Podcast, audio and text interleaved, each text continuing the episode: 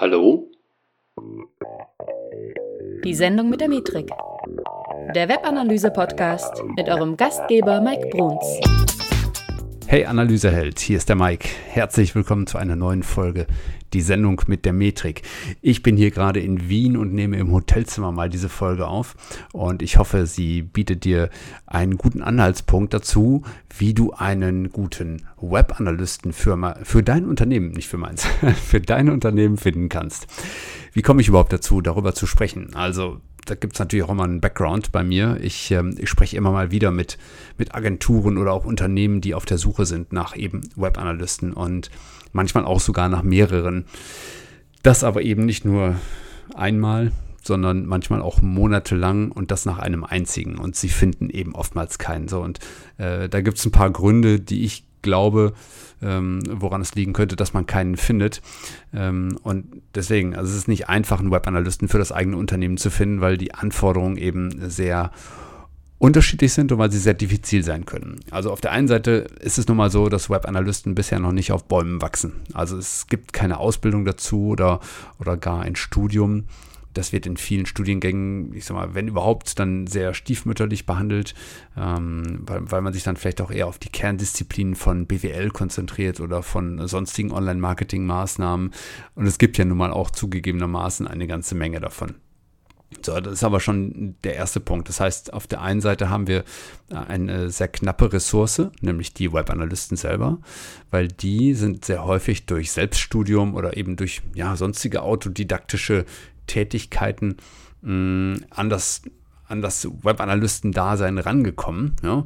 Und ihr müsst jetzt eben versuchen, dieses sehr heterogene Feld irgendwie für euch zu entdecken und denen eine Jobbeschreibung auf den Leib zu schneidern. Und dazu müsst ihr euch natürlich erstmal fragen, was ist überhaupt für einen Webanalysten oder eine Webanalystin interessant? Ja? Ähm, gleichzeitig müsst ihr euch natürlich auch fragen, was könnt ihr denen überhaupt bieten? Oder respektive, was sucht ihr denn überhaupt? Weil es gibt jetzt vielleicht nicht so den typischen Webanalysten. Ja? Also versucht auch mal vielleicht in, in typischen ja, Persönlichkeiten zu denken. Also ich, ich nenne jetzt hier mal plakativ vielleicht einige. Also auf der einen Seite vielleicht Analytiker, ja, die, die können vielleicht Potenziale und Probleme aufzeigen. Oder ihr, ähm, ihr sucht vielleicht einen, einen kreativen Kopf eher, der eure Probleme löst. Also nicht nur sie aufzeigt oder Potenziale aufzeigt, sondern auch irgendwie kreativ an solche Sachen herangeht und sie löst. Also das nur mal so jetzt zwei verschiedene Dinge, die ihr vielleicht braucht. Ich weiß, ihr wollt am liebsten alle. Aber das Problem ist halt, was dabei rauskommt, dass dann häufig auch Jobbeschreibungen entstehen, die sehr abschreckend sind. Und äh, da möchte ich auch nochmal vorwarnen, dass ihr da eben nicht, ähm, ja, irgendwas Wildes versuchen was kann denn oder was sollte ein, ein Webanalyst denn vielleicht mitbringen oder was sollte der, der können? Wie sehen seine Skills aus? Darüber müsst ihr euch vorher Gedanken machen. Ja? Es gibt so ein paar, die, die könnte man jetzt vielleicht auf alle Webanalysten übertragen. Also vielleicht sowas wie, wie Neugierde oder Forschergeist oder vielleicht ein gewisses analytisches Verständnis. Ähm, aber ich sag mal, dann hört es auch möglicherweise schon auf, je nachdem, welche Stelle ihr gerade so ausschreibt. Ja, also äh, vielleicht gibt es einfach auch noch nicht den fertigen Webanalysten, der bei euch ins Team passt. Vielleicht müsst ihr ihn sogar noch selber ausbilden ein Stück und der muss nur gewisse Grundkenntnisse mitbringen. Also denkt auch in dieser Richtung, wenn ihr monatelang ähm, niemanden findet, der, der Lust hat, bei euch anzufangen.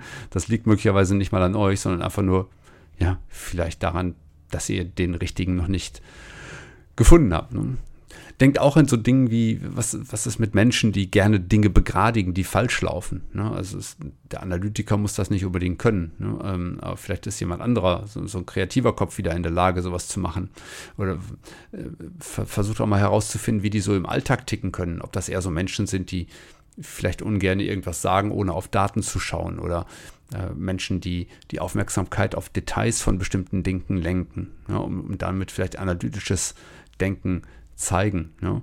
Ähm, vielleicht formuliert es in euren Jobausschreibungen dann so, dass man nicht unbedingt ähm, als Nerd abgestempelt wird nachher, wenn man sich auf so eine Stelle bewirbt. Ja? Weil es ist einfach, ja, es ist nicht so leicht zu formulieren, ich weiß. Ähm, aber ich gebe euch ja vielleicht einfach mal so ein paar Gedanken mit, die ihr vielleicht bei der nächsten Jobausschreibung ähm, irgendwie nutzen könnt. Ganz wichtig finde ich auch, dass die Aufgabenstellung einfach bei euch im Unternehmen sehr interessant sein sollte. Also es soll jetzt irgendwie kein, ich nenne es ja immer gerne mal äh, ähm, nach, nach Avinash Kaushik Reporting Monkey. Ja? Also es sollte jetzt irgendwie keiner sein, der einfach nur ständig Report um Report rausballert, ähm, sondern es sollte jemand sein, dem ihr auch einen gewissen Einfluss zutraut. Ja, der also auch, ich sag mal, mit seinen Berichten und mit seinen Analysen das Unternehmen weiterbringt. Ja. Und ihr solltet ihm auch aufschreiben, in welchem Umfeld er sich da wiederfindet. Also was ist seine Position da und mit wem arbeitet er zusammen und wem ist er über- oder untergeordnet. Ähm, und definiert auch ruhig seine Skills relativ klar. Ähm, vielleicht, ich, ich, weiß nicht, ob ihr das schon mal gemacht habt, aber vielleicht arbeitet ihr, wenn ihr an, an, an die Skills rangeht, mal mit einem Netzdiagramm, ja, um, um, für euch die Ausprägung auch erstmal selber klar zu machen, ähm, was das für ein Typ sein soll, der bei euch anfängt. Und achtet dann bitte auch darauf, äh, dass es ein, kein abschreckendes Profil wird. Also wenn ihr, wenn ihr in einem Netzdiagramm überall auf, auf jedem ähm, Skill, den ihr da auftragt, ähm, später ein, eine 100% äh, Erwartung habt, dann ist das natürlich erstmal schwer, die auch äh, zu erfüllen. Das heißt, ähm, ich habe schon sehr, sehr viele ähm, Jobbeschreibungen gesehen, also jetzt nicht nur bei Webanalysten, sondern ihr kennt das ja selber, ja. Also da wird dann häufig die eierlegende äh, Wollmilchsau oder äh, vielleicht sogar das eierlegende Wollmilchsau-Einhorn gesucht. Das habe ich jetzt mal gerade dafür erfunden. Ähm, aber das Problem ist, das schreckt halt ab, weil niemand hält sich selbst für so gut wie das, was da in einem Jobprofil definiert wird. So, jetzt gibt es natürlich viele, die sagen, ja, wir fordern erstmal, mal gucken, ob dann jemand kommt. Ja, aber ihr schreckt dann erstmal alle die ab, die sich das durchlesen und ähm, ja, sich dann nicht für einen solchen Experten ähm, halten. Und denkt auch mal daran, was es denn, was es euch denn kostet, wenn ihr eine extrem hohe Anforderung oder eine nicht passende Anforderung nach draußen so kommuniziert. Also, weil jedes Mal, wenn ihr in eurer Jobbeschreibung Experte schreibt, dann kostet derjenige gerecht 10.000 Euro mehr im Jahr. Und ähm, also das wird dann auch häufig vergessen. Ne? Man möchte also gerne den Experten mit 20 Jahren Erfahrung haben, ist aber nicht bereit, die Kohle dafür in die Hand zu nehmen und ihm auch eine passende Perspektive, respektive eine interessante Aufgabe, ähm, tja, zu geben.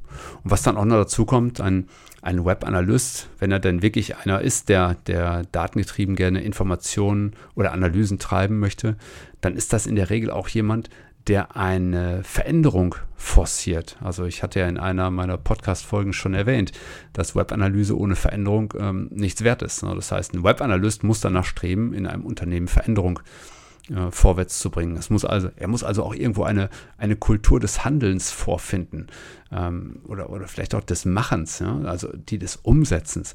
Das heißt, ähm, die Arbeit eines Webanalysten solltet ihr wertschätzen, indem ihr die Dinge, die in der Analyse herausgekommen sind, umsetzt. Also ganz klar, ich sag mal, daraus erst noch Hypothesen gebildet werden müssen und die umgesetzt werden müssen, aber kommt ins Handeln. Wenn ihr einen Webanalysten habt, und nicht ins Handeln kommt, dann habt ihr eine sehr teure Investition für nichts.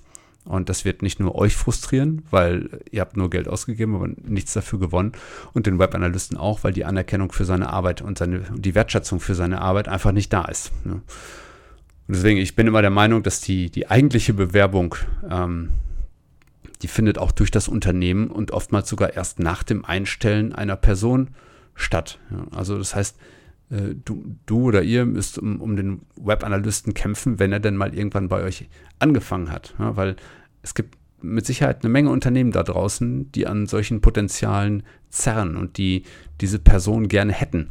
Und äh, ihr müsst einfach diesem Webanalysten eine so interessante Aufgabe geben und so interessant auch als Unternehmen sein und auch auf seine Skills eingehen und nichts Unmögliches von ihm fordern, dass er gerne bei euch bleibt. Ja, also ja, das ist mal meine Sicht der Dinge. Achso, eine Sache, die ich, die ich noch erwähnen wollte, ich habe es hier noch auf meinem Zettel stehen.